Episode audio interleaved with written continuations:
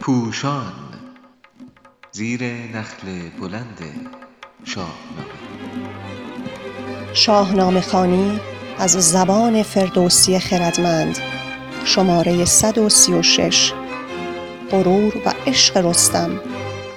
چاپ شده در روزنامه ستاره صبح در تاریخ 20 اسفند 99 نویسنده علیرضا قراباغی گوینده ژیلا درخشان موسیقی پسرم از داریوش.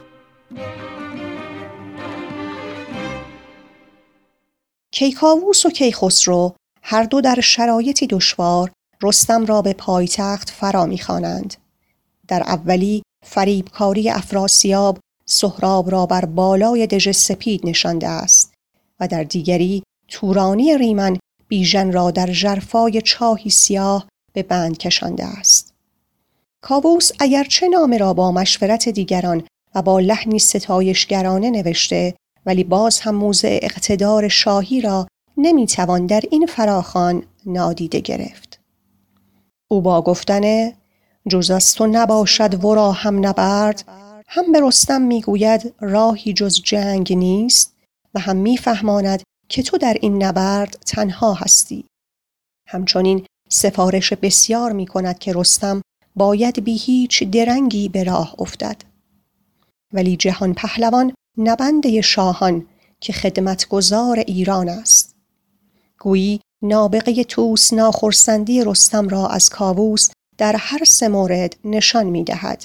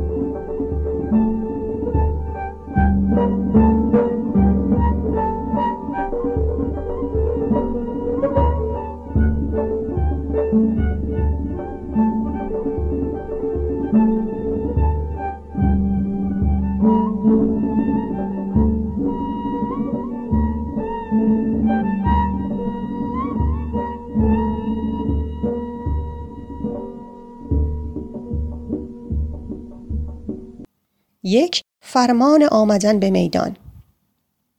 گرچه رستم از تصمیم مرکز پیروی می کند ولی شیوه برخورد شاه با او شایسته نیست.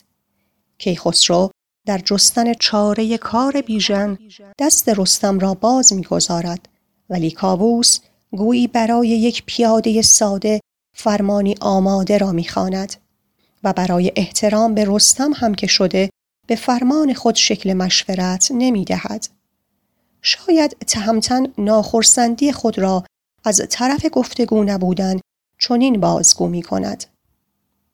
چو دریاب موج اندر آید ز جای ندارد دم آتش تیز پای درفش مرا گر ببیند ز دور دلش ماتم آرد به هنگام سور این سخنان حتی شاید روحیه جنگ گریز رستم را هم نشان می دهد.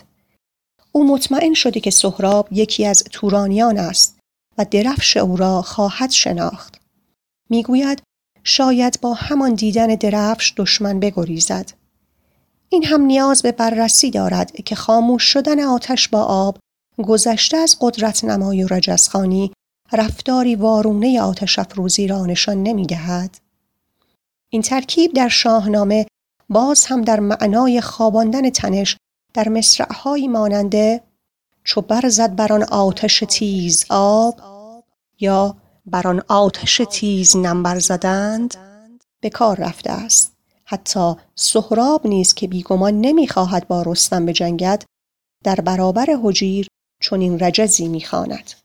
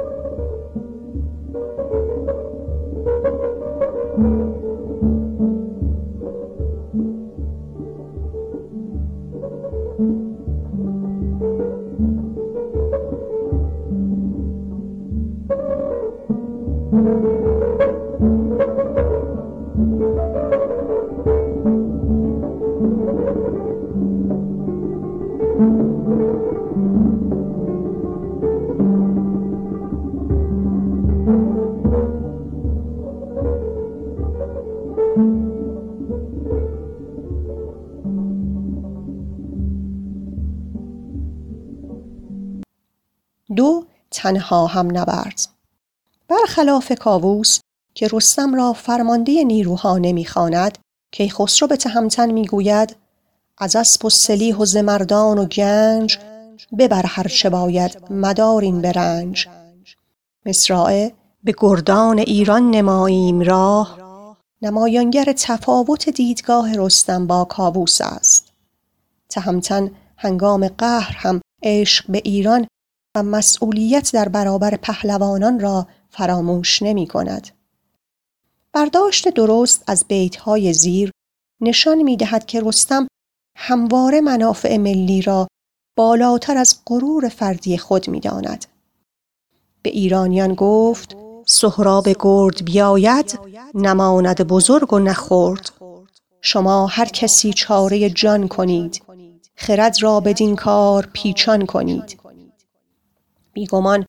رستم نمی‌خواهد در میان پهلوانان ترس و پراکندگی به وجود آورد. او می‌گوید اکنون که تاب پرخاش شاه را ندارم به ناگزیر از پایتخت می‌روم و دیگر وظیفه شبانی خود را نمی‌توانم انجام دهم. ولی شما باید خرد را به کار اندازید و در دفاع از جان خرد و بزرگ راه رویارویی را بیابید.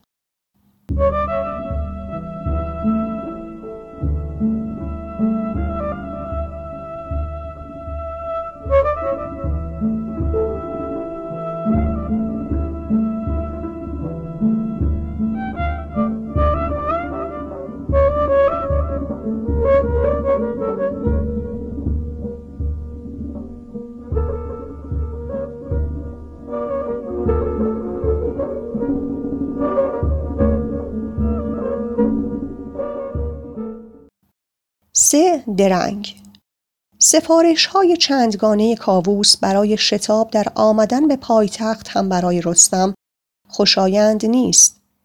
در روز چهارم این گفتگوی میان گیو و رستم شکل می‌گیرد. به زاولستان گر درنگ آوریم زمین باز پیکار و جنگ آوریم بدو گفت رستم که مندیش از این که با ما نشورد کسان در زمین گیو می‌گوید اگر بیشتر درنگ کنیم کاووس به پیکار با زابل برمیخیزد. رستم پاسخ می‌دهد نگران نباش کسی بر ما نمیشورد. البته حکومتهای محلی از فراخان مرکز برای جنگ پیروی می‌کردند تا به جای آن از پشتیبانی مرکز برخوردار باشند. ولی این گفته رستم به معنای مرکز گریزی نیست. او که امید ایرانیان و عاشق ایران است می‌گوید کسی آنچنان نامهربان نیست که بخواهد با دوستداران راستین ایران بستیزد. مصراع چو رفتند و بردند پیشش نماز نشان می‌دهد که رستم چنان واکنش ناشایستی را از شاه انتظار نداشته است. فردوسی بزرگ با ظرافت تمام این غرور و عشق همزمان رستم را باز می‌گوید. از یک سو رستم با گفتن شب تیره از تیغ رخشان کنم می‌گوید طبیعت را نیز به نیروی بازوی خود دگرگون می کند و از سوی دیگر عشق او به ایران چنان پای رفتنش را به هنگام قهر کند می کند که پهلوانان پس از گفتگو با یکدیگر سرزنش کاووس و درخواست شاه برای آشتی باز هم به رخش می رسند.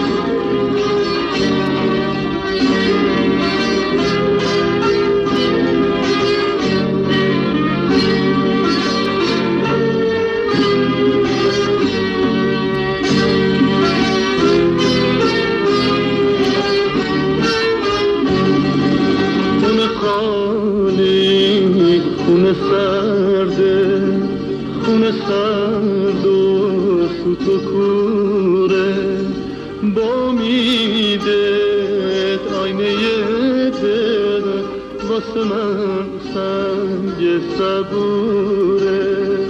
با میده آینه دل واسه من سنگ صبوره.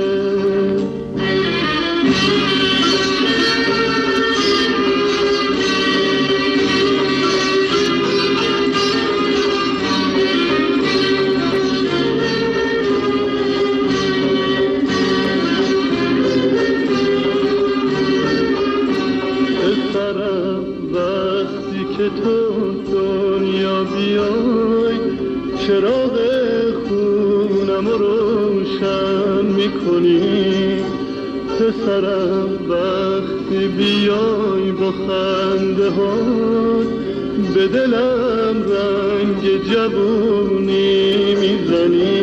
پسر پسر زندگیمو پر می‌کنه. پسر پسر قند اثر میشی برام. اصای دستم میشی تا بزرگ شدی. من از خدا غیر تو چیزی